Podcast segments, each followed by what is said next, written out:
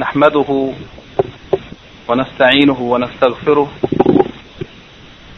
ونعوذ بالله من شرور أنفسنا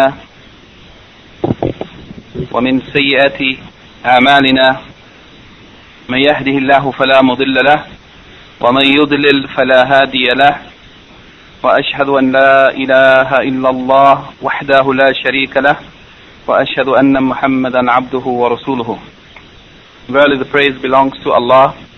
We praise Him, seek His assistance and forgiveness, and we seek refuge in Allah from the evil of ourselves and the evil consequences of our deeds. Whoever Allah guides, there is no one that can lead him astray, and whoever Allah leads astray, there is no one that can guide him. I bear witness that nothing deserves to be worshipped except Allah alone, and that He has no partners or associates. And I bear witness that Muhammad sallallahu alayhi wasallam is His slave servant and His messenger. We'd like to continue this evening in this lecture number 39 from the sharh or explanation of Kitab At-Tawheed الذي هو حق الله على العبيد by Imam Muhammad ibn Abdul Wahhab ibn Sulaiman At-Tamimi Al-Najdi rahimahullah. In the last few chapters we have discussed some fine details related to violations of At-Tawheed. Tawheed, yani the violation of, of Tawheed in expression, yani shirk in expressions, saying something that is an expression of shirk, such as that if it wasn't for your will and the will of Allah, or the will of Allah and your will, or if it wasn't for so and so, such and such would not have happened, and so on. It is the will of Allah and your will. These expressions are fine points that many, if not most, of the Muslims are unaware of and unconscious of and are subject to fall into. And it is indeed a grave matter. matter. And here Al-Imam Muhammad ibn Abdul Wahhab continues to mention some such fine matters that people are unconscious or unaware of and they are violations of the perfection of a tawheed even if they might not be major shirk however indeed they are uh, what should be considered as grave matters that a Muslim should know about, be aware of, and make every effort to avoid.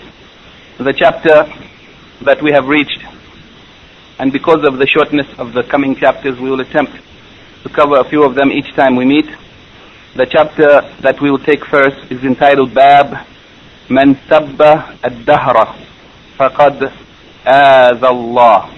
Man Sabba Ad-Dahr. Whoever curses or abuses the time, Ad-Dahr. Whoever curses or abuses the time, فَقَدْ آذَ اللَّهِ Then such a person has annoyed Allah subhanahu wa ta'ala. They have done something which is wrong, which is an annoyance to Allah subhanahu wa ta'ala. And the expression, آذَا آذَ Allah, we should know that every, not every type of adh, of adiyah, yani of annoyance. Not every type of annoyance causes harm to the one who is annoyed. And indeed, no one can cause, and indeed, no one can cause harm to Allah subhanahu wa ta'ala.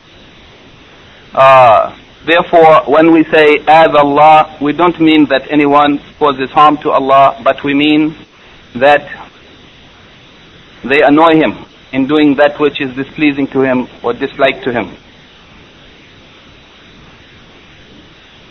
The first evidence that the Imam Muhammad ibn Abdul Wahhab mentions in this chapter, it is the saying of Allah subhanahu wa ta'ala in Surah Al-Jathiyah, chapter 45, verse 24, the saying of those from amongst the disbelievers, Ad-Duhriya, Ad-Duhriya, those who believed in the time, who believed that the time was like a God besides Allah. And that it wasn't Allah subhanahu wa ta'ala that caused their death. And that there's no life other than the life in this world. And there's no resurrection, and there's no judgment, and there's nothing to come after this. They're saying, as Allah subhanahu wa ta'ala mentions in the Quran, وقالوا ما هي إلا حياتنا الدنيا ما هي إلا حياتنا الدنيا There is no more than this life of ours in this world. There is no other life after this life, the life that we are living in this world.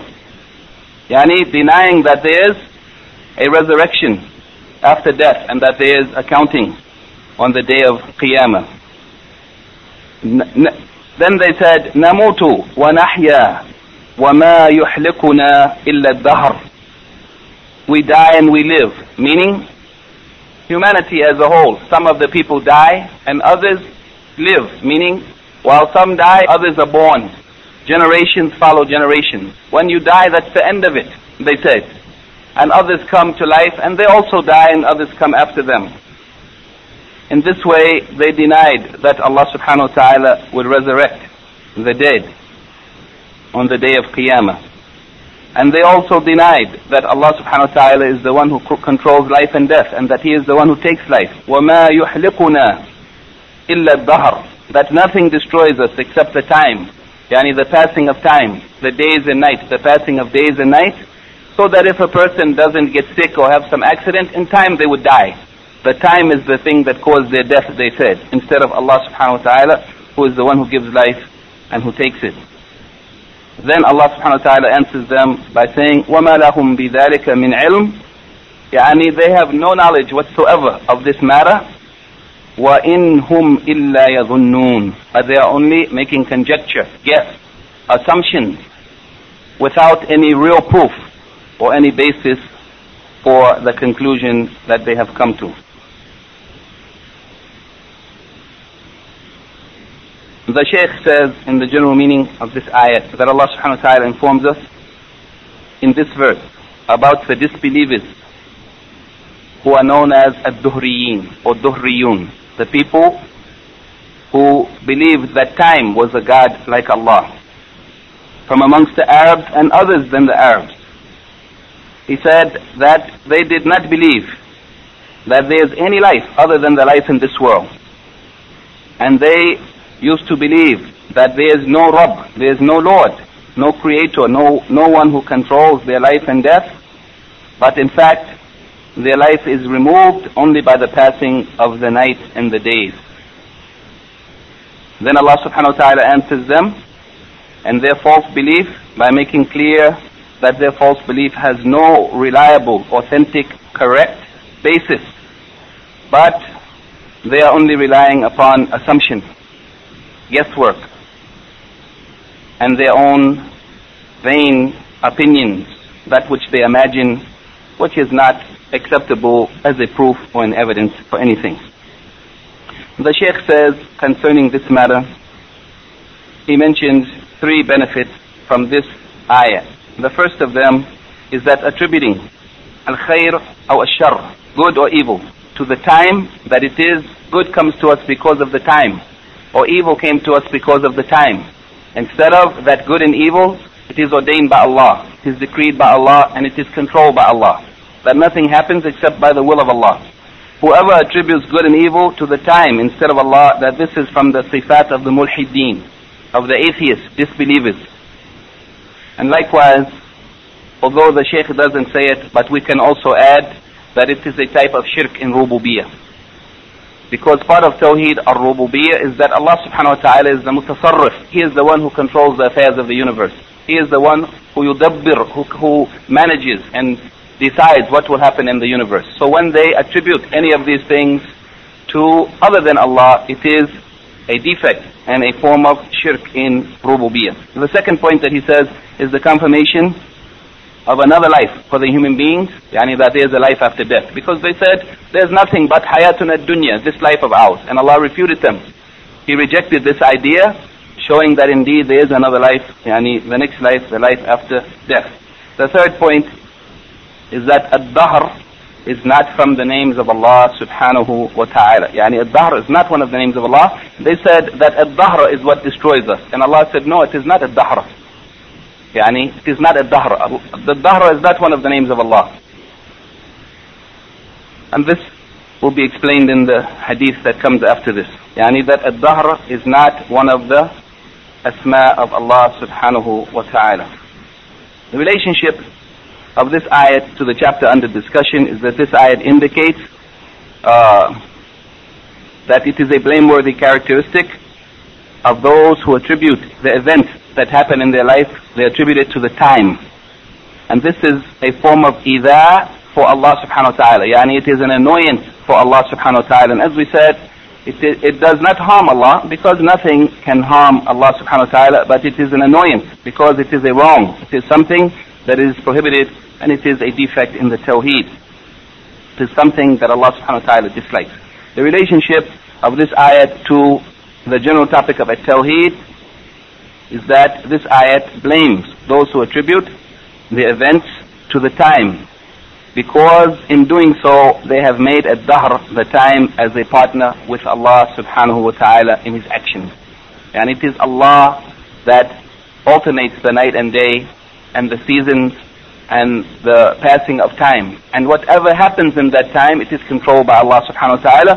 Whoever attributes it to other than Allah then they have made that thing which they attributed to as a partner with Allah in His action, and His action and His control over what happens in His universe. Allah subhanahu wa ta'ala is the one who has absolute control of His creation, and this is what is required as a part of uh, Tawheed ar-Rububiyyah. The second evidence in this chapter and the last of them for this chapter is that which is reported in As-Sahih, fi As-Sahih, عن أبي هريرة رضي الله عنه عن النبي صلى الله عليه وسلم قال يعني أبو هريرة reports رضي الله عنه from the Prophet صلى الله عليه وسلم who said قال الله تبارك وتعالى that Allah the blessed and the most high said يؤذيني ابن آدم that the son of Adam annoys me annoys me Al-idha here it means annoys it doesn't mean harm because Allah subhanahu wa ta'ala is not harmed by anything. And then he explains what he means by al-idha. يؤذيني ابن آدم يصب الدهر وأنا الدهر أقلب الليل والنهار. And Allah subhanahu wa ta'ala says in this hadith Qudsi that the son of Adam annoys me. In what way? Because he curses or abuses the time. He speaks ill of the time. If something bad happens to him on a certain day, or on a certain year, or on a certain season, then he speaks ill. He curses or abuses or speaks ill against the time.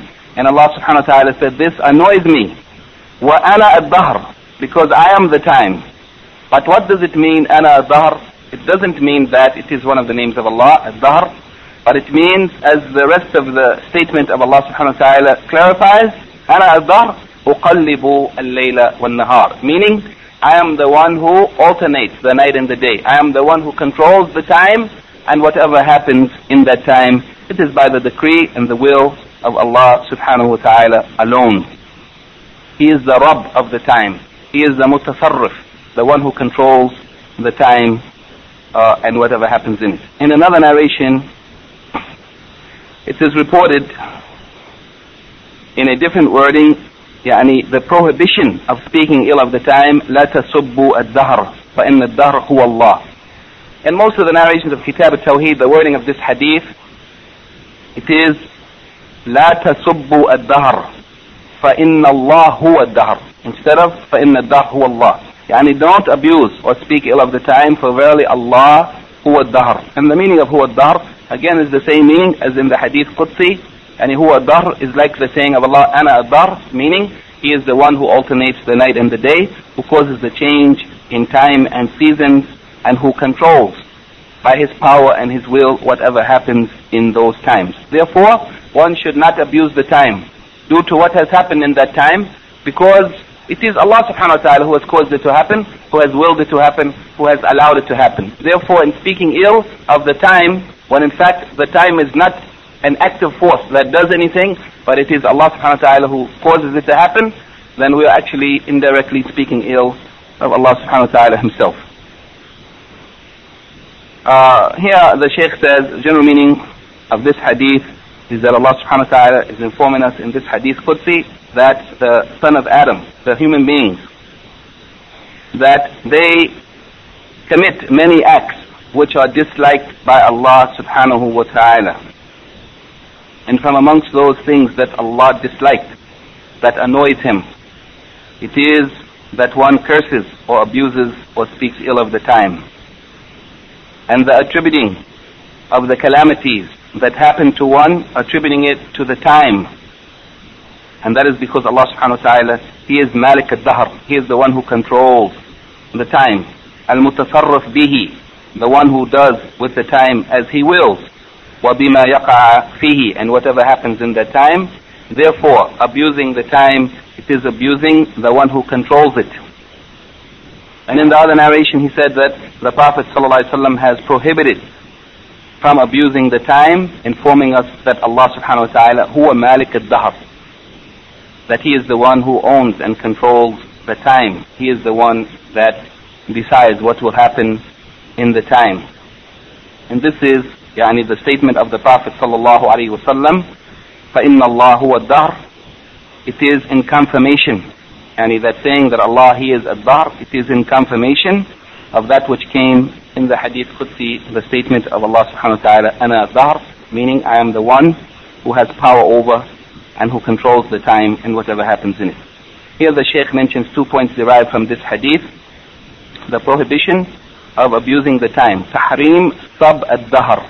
is prohibited, haram, to speak ill or to curse or abuse the time. Because whatever happens in the time, it is really Allah subhanahu wa ta'ala who is doing it.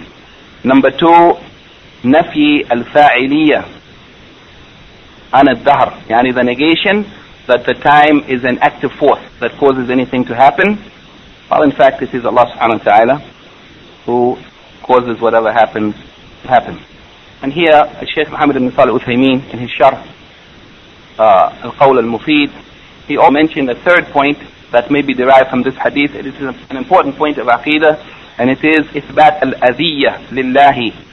That is the confirmation of the characteristic of Allah subhanahu wa ta'ala being annoyed. That Allah subhanahu wa ta'ala is annoyed by some of the actions of the human beings, and this should be understood like all of the sifat or characteristics of Allah. They should be understood in a way that is suitable and appropriate to the majesty and the glory of Allah subhanahu wa ta'ala this hadith, the relationship of this hadith to the chapter under discussion is that this hadith indicates that abusing the time is annoying to Allah Azza wa Jalla. And the relationship of this hadith to the general topic of at-tawheed is that uh, in this hadith Allah subhanahu wa ta'ala informs us that abusing the time annoys him, yu'zihi. That is because those who abuse the time, they believe that the time is an active force along with Allah. That just as Allah causes things to happen, likewise the time also causes things to happen. Therefore, they have made that time as a force in the creation along with Allah, and this is shirk in ar-rububiyyah. Because Allah is the one who has control and who decides what happens in His creation. The questions, uh, or before the questions, the masail from Sheikh Muhammad ibn Abdul Wahab. In this chapter, he mentions four issues. The first of them is an-nahyu an sabad dahr, yani that it is prohibited that we should abuse or speak ill of the time. And this is understood in the statement of the Prophet sallallahu alaihi wasallam, la tasubbu ad-dahr. Don't curse or abuse the time. The second of them is tasmiyatuhu adhan lillah, yani that abusing the time has been called it has been described as something that is annoying to Allah subhanahu wa ta'ala. Yani it is something annoying to Allah. However, as we said, not everything that is annoying causes harm to the one who is annoyed. And for sure, whatever is annoying to Allah does not cause any harm to him, as nothing can cause harm to Allah subhanahu wa ta'ala. As he said in the Quran in a number of places, from amongst them is he saying, إِنَّهُمْ لَن يَضُرُّوا اللَّهَ شَيْئًا That nothing will ever cause any harm, that they will never, ever cause any harm to Allah subhanahu wa ta'ala. And this annoyance to Allah subhanahu wa ta'ala that is confirmed is taken from the saying, of uh, from this hadith yu'dhini ibn Adam the saying of Allah subhanahu wa ta'ala yu'dhini ibn Adam that ibn Adam annoys me the third of those issues is ta'ammul fi qawlihi fa inna huwa dar yani consideration and careful reflection upon the saying of the Prophet wasallam that verily Allah he is the time and here the Shaykh has uh, mentioned that the meaning, if we consider carefully this statement that verily Allah, He is the time, we will find that its meaning is that Allah is the muqallib al-dahr. He is the one who alternates the time. Mutasarrifuhu. He is the one who controls it and does with it as He wills. And the meaning is not that Allah Himself is time, yani that it is a description of Allah or a name of Allah subhanahu wa ta'ala. Uh, the fourth and last, last issue from this chapter is, as the Shaykh Muhammad ibn Abdul Wahab says, أنه قد يكون should be قد يكون قد يكون ثابا ولو لم يقصده بقلبه يعني that somebody might do through their action be considered as one who has abused Allah subhanahu wa ta'ala by abusing the time even though he didn't intend it in his heart. And Sheikh Muhammad ibn Salih Uthaymeen rahimahullah says that had the author used the word mu'ziyan instead of saban, it would have been more proper and more correct because indeed the one who curses the time has in fact cursed Allah subhanahu wa ta'ala or yani they have abused Allah subhanahu wa ta'ala and annoyed him in that saying However, perhaps the meaning of it, instead of saying the one who abused the time, he should have said the one who yani, annoyed Allah subhanahu wa ta'ala. Yani, it is possible that somebody may annoy Allah subhanahu wa ta'ala even though they didn't intend to do so. And if they thought that they are only speaking ill of the time, in their heart they didn't intend to speak ill of Allah, but in fact, yani, the speech or the words that they have said, it is an annoyance to Allah subhanahu wa ta'ala himself. Now, the questions that are related to this chapter, the first of them, what did those disbelievers that Allah subhanahu wa ta'ala has mentioned their words in the Quran, uh, in the first ayat from Surah Al-Jathiyah, what did they mean when they say there is nothing but our life in this world? يعني ما هي إلا حياتنا الدنيا. What did they mean by there is nothing but our life in this world? They meant to deny that there is another life, that there is a resurrection after death, and that there is accounting in the next world. Explain what is the meaning of their words, namutu wa nahya, that we die and we live, وما يحلقنا إلا الدهر, and nothing destroys us except الدهر, except the time. The explanation of this statement is that when they said we die and we live, they mean the human beings in general. Some of them die after their time, and others are born. The meaning of we die and we live, some of the people die and others live, meaning some others are born, taking their place. They are generations following generations. And nothing destroys us except ad-dahr. It means that our life is only taken away because of the passing of time. And this is also a negation of the power of Allah subhanahu wa ta'ala and that He is the one who gives life and causes death. What was the aqidah of the Dahriya or the Duhriya? More properly it should be, although it is sometimes written Dahriya, but linguistically it is more proper to say Duhriya, as some of the scholars have said. What was the aqidah of these people who believed in the time? Their aqidah was primarily two things. Number one, that there is no life after this death, the denial of, of resurrection and accounting. And number two, the denial of Allah subhanahu wa ta'ala as their Lord who controls their life and who can take their life whenever He wills. That He is the one who takes their life and destroys them. The denial of these two points. Denial of another life and the denial that Allah subhanahu wa ta'ala is the one who takes life. What category of shirk does this fall into? This falls into the category of shirk in rububiyyah.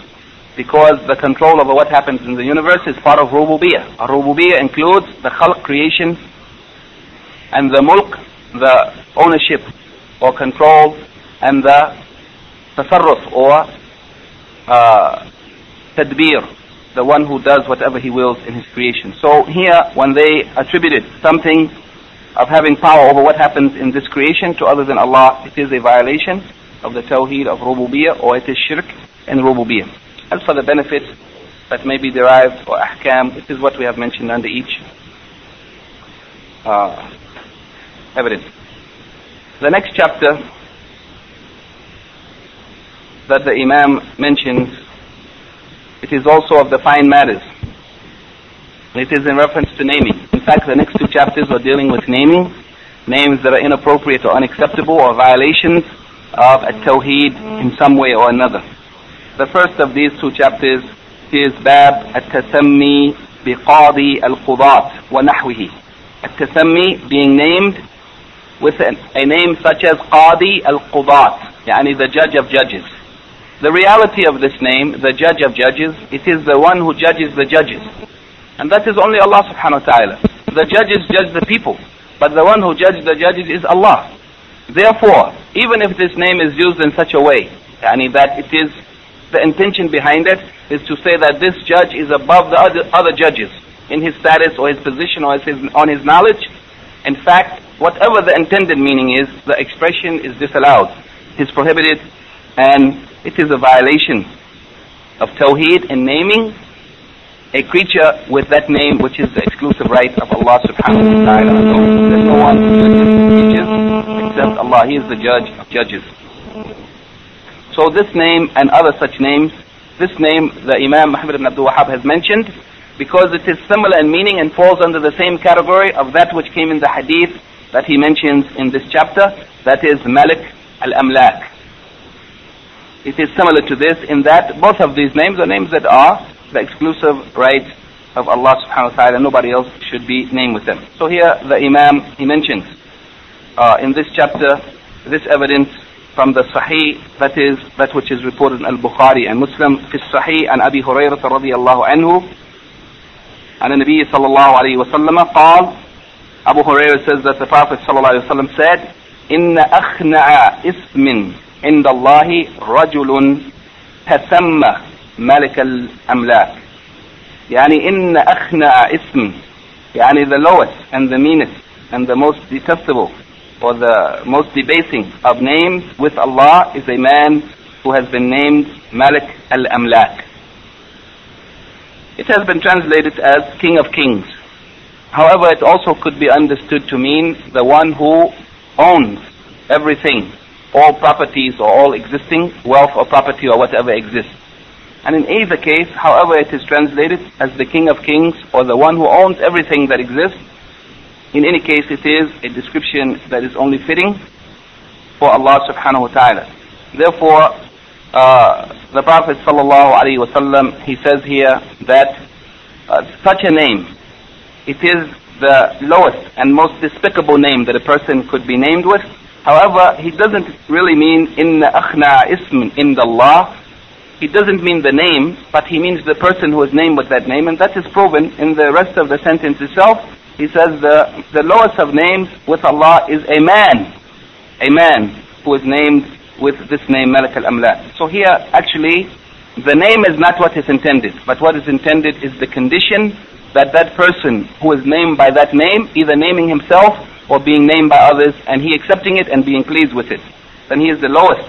He will be the lowest in front of Allah subhanahu wa ta'ala.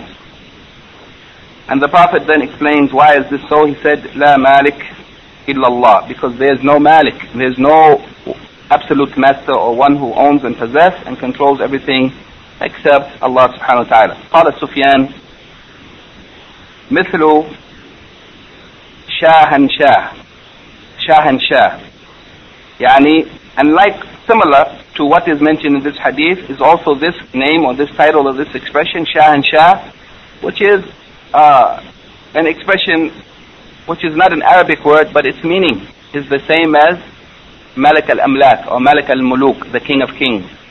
He said this is similar in meaning.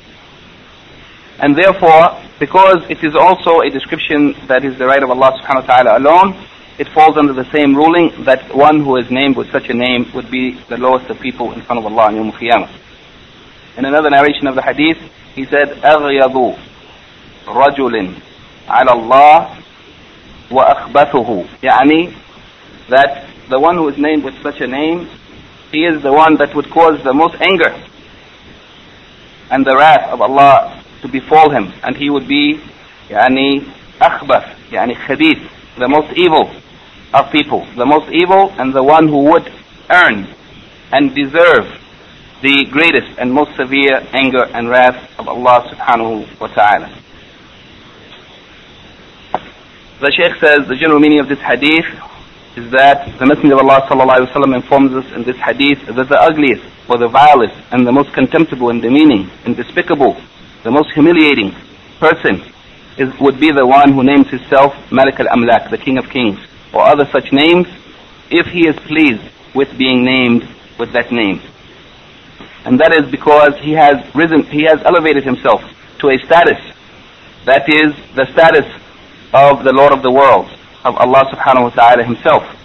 And he has attempted to compare himself and his status to the absolute king, that is Allah subhanahu wa ta'ala. Then the Prophet ﷺ made clear that there is no malik, there is no master or king or owner for this universe and whatever is in it, including the kings and those who are under the kings, or those who possess and that which is possessed. There is no one that is a malik for the universe and whatever is in it except Allah subhanahu wa ta'ala. Uh, and perhaps he said that this hadith, it should be a warning and a reminder for those who use such names and titles for people while they perhaps did not understand its meaning or that which it indicates. It should be a warning for them before, and so that they would not be afflicted by that which this hadith warns against of being humiliated and being held in contempt. Uh, that is the one who names people with such a name as well as the one who is named with such a name and is pleased with it. Wallahu musta'an.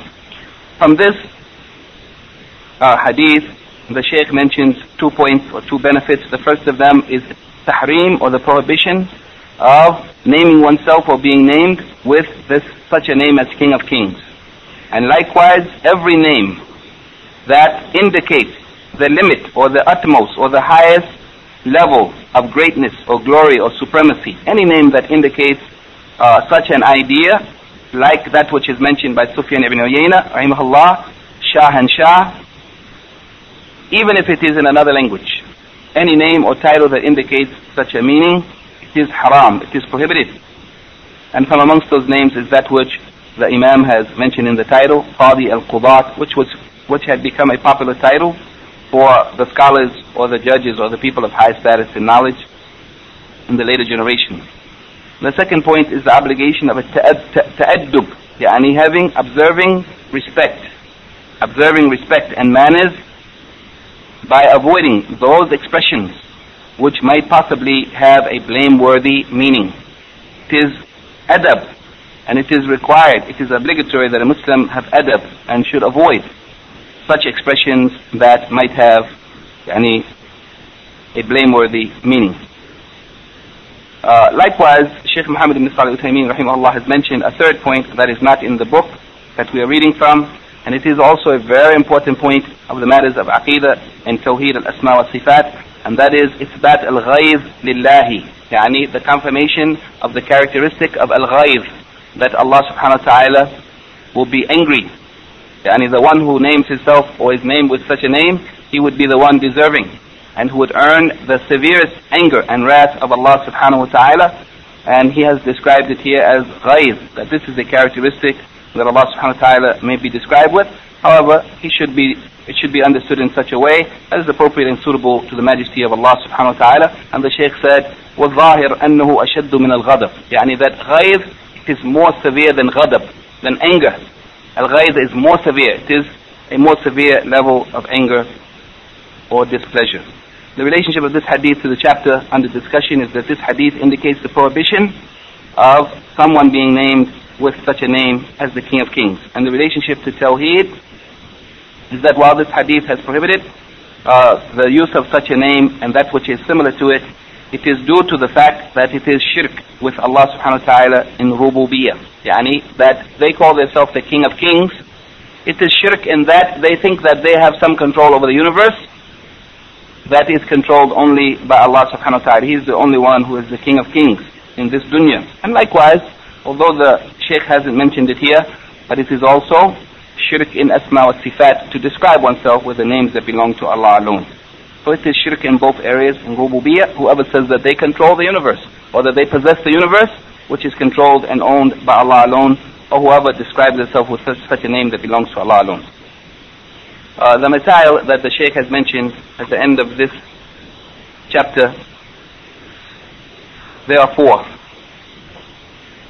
The first of them is the prohibition of being named with such a name as the King of Kings. The second of them is that whatever name which is similar to it, similar to such name, is also prohibited, as mentioned in the statement of Sufyan ibn Uyayna. Yani he mentioned that similar to it is the name Shahan Shah, and which means King of Kings or the Emperor of the worlds or something like this. The third, uh, and here the Sheikh mentions other names, yani Qadi al-Qudat, wa Hakim al-Hukam, and so on. All of these names are names that are the right of Allah subhanahu wa ta'ala alone. The third of them is understanding reflecting upon and trying to understand the severity in this matter and that which is similar to it, even though we might be sure that the person who used such a title or described somebody with such a title did not intend in their heart to make them equal to Allah subhanahu wa ta'ala. Nonetheless, the matter, it is serious. Because even if that person is a great king, even if they are, then using such an expression is a prohibited expression that can only be used for Allah. And if they were not a great king, then not only it is, is it a prohibited expression, the Sheikh says, but it is also kadhib, lying. The fourth issue is considering and understanding that the prohibition of such, it is for the sake of Allah subhanahu wa ta'ala. Yani the reason why it is prohibited is, is for the sake of Allah. Because Allah, as the Prophet said in that hadith, La Malik illallah, because He is the only Malik, He is the only one who has control over everything. Therefore, no one else uh, has a right to be named with such names.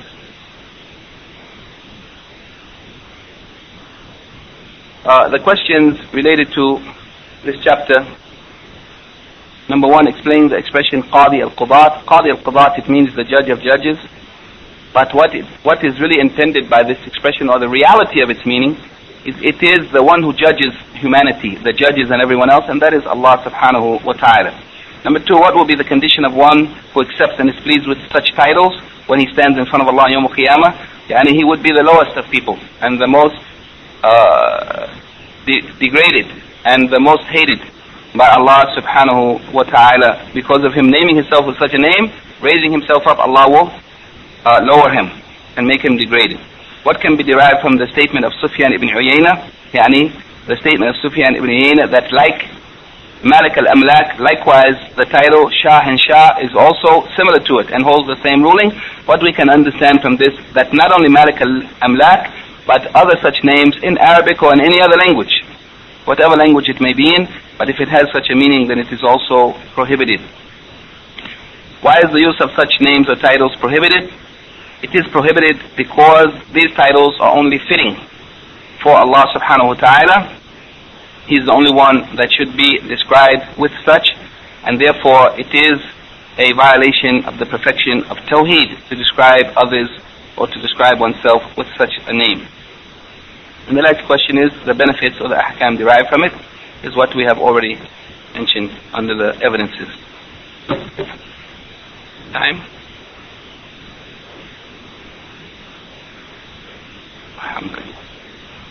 Okay, the last chapter that we want to take today is also related to yani, violation in Tawheed, Tawheed of Asma wa Sifat, or that which is required in reference to Tawheed al Asma wa Sifat. And here the Imam has entitled this chapter Bab wa Taghyiru al Ism li Ajli Dhalik. Ihtiram Asma Illah, and having respect for the names of Allah, honoring and respecting the names of Allah subhanahu wa ta'ala. And here, ihtiram asma'illah, the meaning of ihtiram asma'illah means that we shouldn't name ourselves or name anyone with those names that are exclusive for Him. If there are names that can be used for Allah and for the human beings, there's no problem in doing so. Especially if it is used only as a name. But if it is used in consideration of the characteristic that is in that name, then that characteristic is for Allah alone. However, just as a name, just as a name, there are some names that might be used for the human beings as well as Allah, or there are other names that are exclusive for Allah alone. That are exclusive for Allah alone. And here the meaning of ihtiram asma'illah, it means first and foremost not naming ourselves or others with those names that are exclusive to Allah. And number two, it also means yani, uh, showing respect for the names of Allah. And if somebody is named with such a name, then they should change it as the Prophet ﷺ has done. And it is mentioned in this hadith in reference to the kunya of one of the companions of the Prophet ﷺ. Uh, in this hadith, which is reported by Abu Dawud and others, he says, وعن أبي شريح رضي الله عنه أنه كان يسمى but in most of the narrations it says كان يكنى يعني that he was named or he was given the kunya the kunya which is probably the correct narration كان يكنى أبا الحكم that he was he had been given the kunya of Abu al-Hakam and al-Hakam is one of the names of Allah so he was given the kunya Aba al-Hakam which is similar to one saying somebody's kunya is Abu Allah Abu Allah because Al-Hakam is one of the names of Allah. So he was called this name, Ara Al-Hakam. فقال له النبي صلى الله عليه وسلم when he came يعني in the presence of the Prophet صلى الله عليه وسلم with his people and uh, the Prophet صلى الله عليه وسلم heard them calling him Abu al-Hakam the Prophet صلى الله عليه وسلم said to him إن الله هو الحكم وإليه الحكم that it is Allah verily it is Allah subhanahu wa ta'ala who he is al-Hakam he is Al-Hakam. That is one of the names of Allah. How can you be Abu Al-Hakam? He said he is Al-Hakam. Yani Al-Hakam here it means the one who when he makes a judgment or ruling, it cannot be rejected. And he is the only one who when he makes a judgment in a matter, it can't be rejected. That is Allah subhanahu wa ta'ala, not any human being. وَإِلَيْهِ الْحُكْمِ And the ruling or the judgment, it goes back to him alone. It is his right alone, meaning that Allah subhanahu wa ta'ala is the one who has the right to judge in this world and in the next life. Then he said, فَلِمَا يُكَنَّ أو يُكْنَ أَبَا الْحَكَمِ Yani after the Prophet ﷺ told him that Allah, He is Al-Hakam, and that the hukum or the ruling or the judgment is for Him alone in this world and the next life, it is His absolute right, unless somebody rules or judge by the law of Allah. Yani that means they are judging by Allah's law, not by their own mind or their own thinking. Otherwise, it is the right of Allah alone to rule. And therefore, when we judge, we have to judge by the law of Allah. He said, so why are you given the kunya Abu Hakam? Then he, radiallahu anhu, responded, answering and explaining how he got this kunya. And by the way, kunya, as I think most of us know, it is an expression that is used to refer to somebody by beginning with the prefix Abu or Um. Yani Abu al-Hakam here or according to somebody's name, Abu Ahmed or Umm Ahmed and so on. This is what we mean by kunya. Uh, so then he explained, radiallahu anhu, he said, إن قومي إذا اختلفوا في شيء أتوني فحكمت بينهم فرضي كلا الفريقين. And he said that verily my people, whenever they differ about a matter, whenever they have a difference among themselves, they came to me. They used to come to me to ask me to rule between them or to judge between them.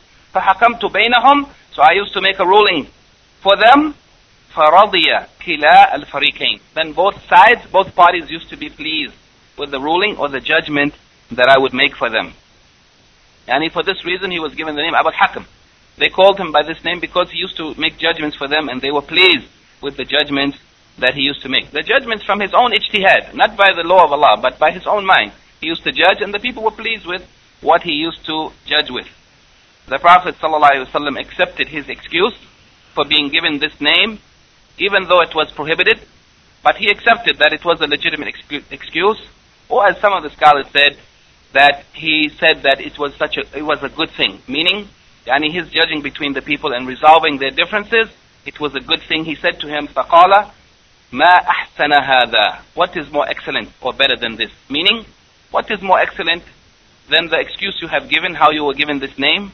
Or what is more excellent than that you judge between the people and resolve their differences? That you make up uh, the differences or you fix the differences between the people. Then the Prophet ﷺ, after accepting his excuse, he said to him, فَمَا لَكَ مِنَ الْوَلَدِ Yani how many children do you have? And al-walad here, it is different from ibn. Walad, it includes male and female. He said, how many children do you have?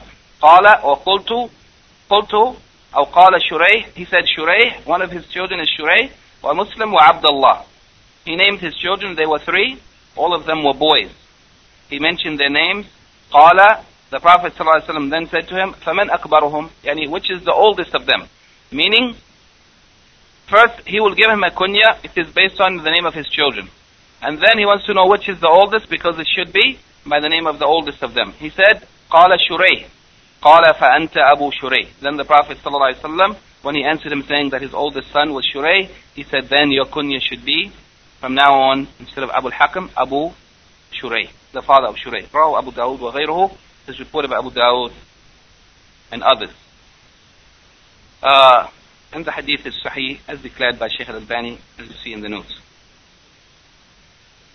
Uh, the Shaykh says in the general meaning of this hadith, Shaykh al-Qara'awi, Hafidhullah, may Allah protect and preserve him, he says that Abu Shurayh radiallahu anhu informs us, and his name was Hani ibn Yazid al-Kindi.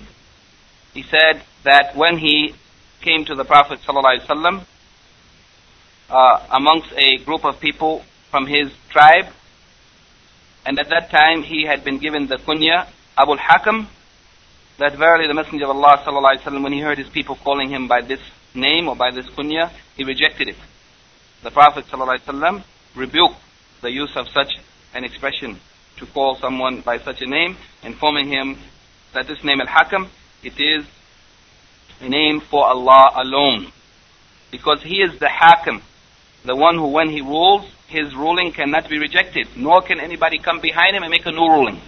Allah subhanahu wa ta'ala is the one when he rules, nobody comes behind him. You can't send it to a higher court, to the Supreme Court or somewhere else. When Allah rules, that is the end of the matter. It cannot be rejected, nor can anybody any come behind him and give a new ruling. Uh, then he said that Abu Shurayh had given, had offered the excuse how he had Uh, and that the Prophet sallallahu alaihi wasallam, yani that he that he used to judge for his people and they used to be pleased with his judgment, and that the Prophet sallallahu alaihi wasallam considered this as a legitimate or a good excuse. Then he asked him, did he have any children, and he informed him about his three sons. And then he asked which was the oldest, and he said that it was Shurayh, and then he gave him the kunya according to the name of the oldest of them, that is Shurayh. So he said, your kunya is Abu Shurayh. Then the Shaykh mentions uh, a number of fawaid or benefits or points derived from this hadith. The first of them is that Islam removes whatever came before it. Yani whatever he did before, out of ignorance, then that is yani, removed. It is not against him when he came to know. Also, يعذر الجاهل بجهله.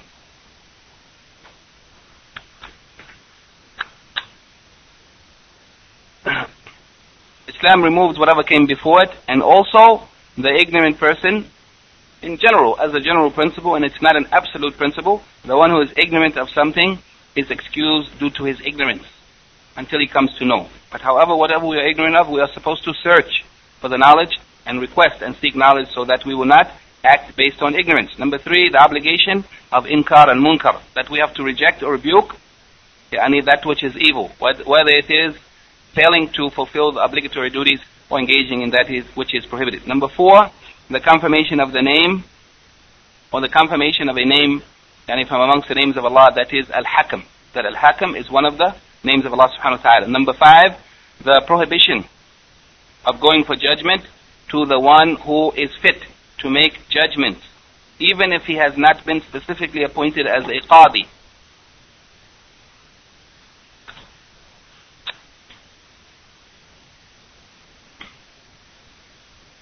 Uh, Yani that it is permissible to go to somebody for judgment even if he hasn't been specifically appointed as a qadi.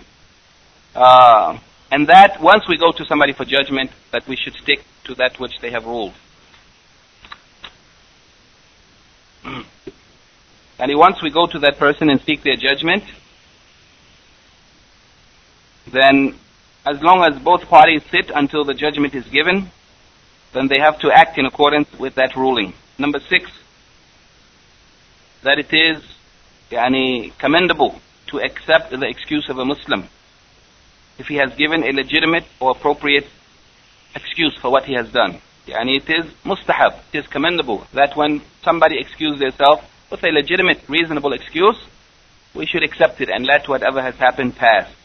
Number seven, the permissibility of the kunya being based upon the name of the daughter.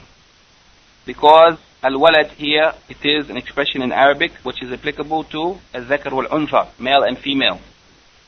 Uh, the Prophet ﷺ asked him about his children. And it happened that he only had sons. However, he didn't ask him about what is the name of your sons and which is the oldest of your sons. He asked what are the names of your children. And had he had daughters, then he would have mentioned the name of his daughters, and the Prophet ﷺ would have asked him which, who is the oldest of them. So it is understood from this that it is permissible that someone can be named, any their kunya can be given based on the name of their daughter if she is the oldest. And number eight, finally, the that it is legislated uh, that the kunya should be based on the name of the oldest child. Based on the name of the oldest child. The relationship of this hadith to the chapter under discussion is that this hadith indicates the obligation of changing the name if that name suggests some resemblance or similarity to the names of Allah and His characteristics. And that that name should be changed. It is, if it is in some way resembling the name of Allah or one of the names of Allah or the sifat that are exclusive to Allah alone, it should be changed. Person should change their name if they fall into violation of Tawheed in this area. The relationship of this hadith to the general topic of a Tawheed that this hadith rejects uh, the idea that somebody should make resemblance or similarity to the, to the names of Allah subhanahu wa ta'ala, that they should be named, or that they should name somebody with a name that is similar, or that resembles them to Allah by yani, resembling the names of Allah, because this is shirk with Allah in His name and characteristics. The Masail that Imam Muhammad ibn Abdul Wahhab has mentioned in this chapter, there are three. The first of them is having respect for the names of Allah and His characteristics, even if somebody has taken such a name or characteristic, not intending that meaning which is prohibited. Yani meaning that we should avoid those names and characteristics which are exclusive to Allah alone, even if we don't mean by it that meaning which is prohibited. But we should avoid such names. Especially if that name is of those names that, are, that is only used for Allah. If it is of those names that's allowed for the human beings, then there's no harm in using it as long as we don't mean the meaning, the sifa that is exclusive for Allah, but we only mean that it is a name to call somebody by. Number two, that changing the name, yani in order to respect and to avoid falling into a violation of the Tawheed of Asma wa Sifat, that we should change a person's name if it is in violation of the law of Allah or what Allah has allowed uh, if it is from those things that Allah has prohibited. And number three, uh, the choosing or the selecting of the name of the oldest child uh, for one's kunya.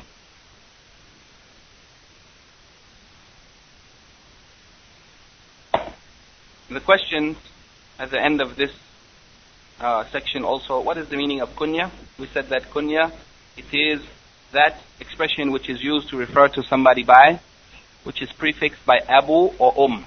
Yani this is the general meaning of kunya. Yani uh, whether it is the name of their child or the name of or some other name like Abu Huraira because he used to love kittens, so he was called Abu Huraira or Abu Bakr radiallahu anhu radiallahu anhum ajma'in who was referred to this kunya was actually his name actually sometimes the kunya can also be the person's name uh, in any case, the kunya is that which is normally re- beginning prefixed by abu or om, and that which comes after it, it may be the name of their child, or it may be yani, some other meaning that they are associated with.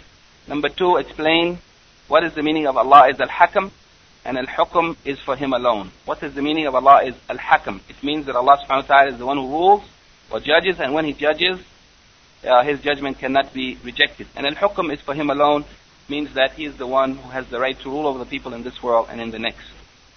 Number three, explain what the Prophet ﷺ meant when he said, how excellent is this? Yani when he said to Abu Shurayh, anhu, when he explained to him how he had been given this kunya, and the Prophet ﷺ said to him, ما أحسن هذا? How excellent is this?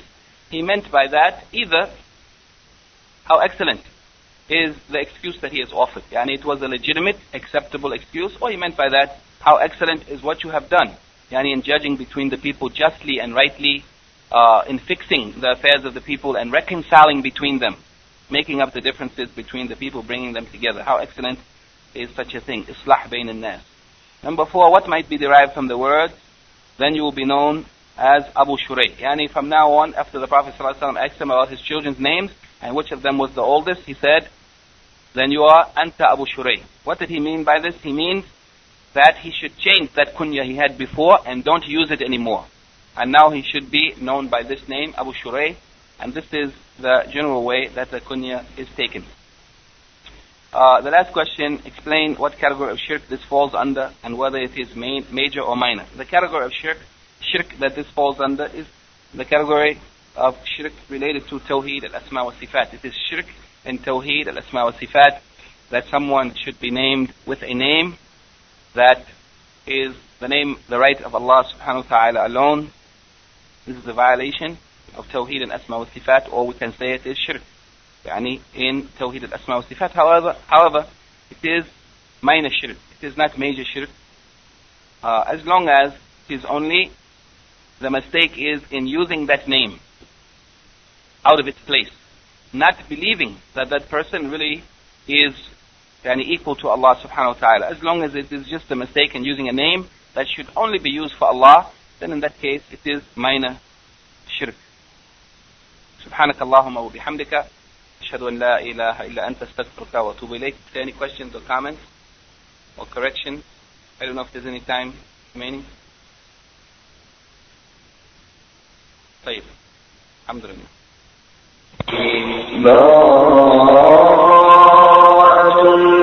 الله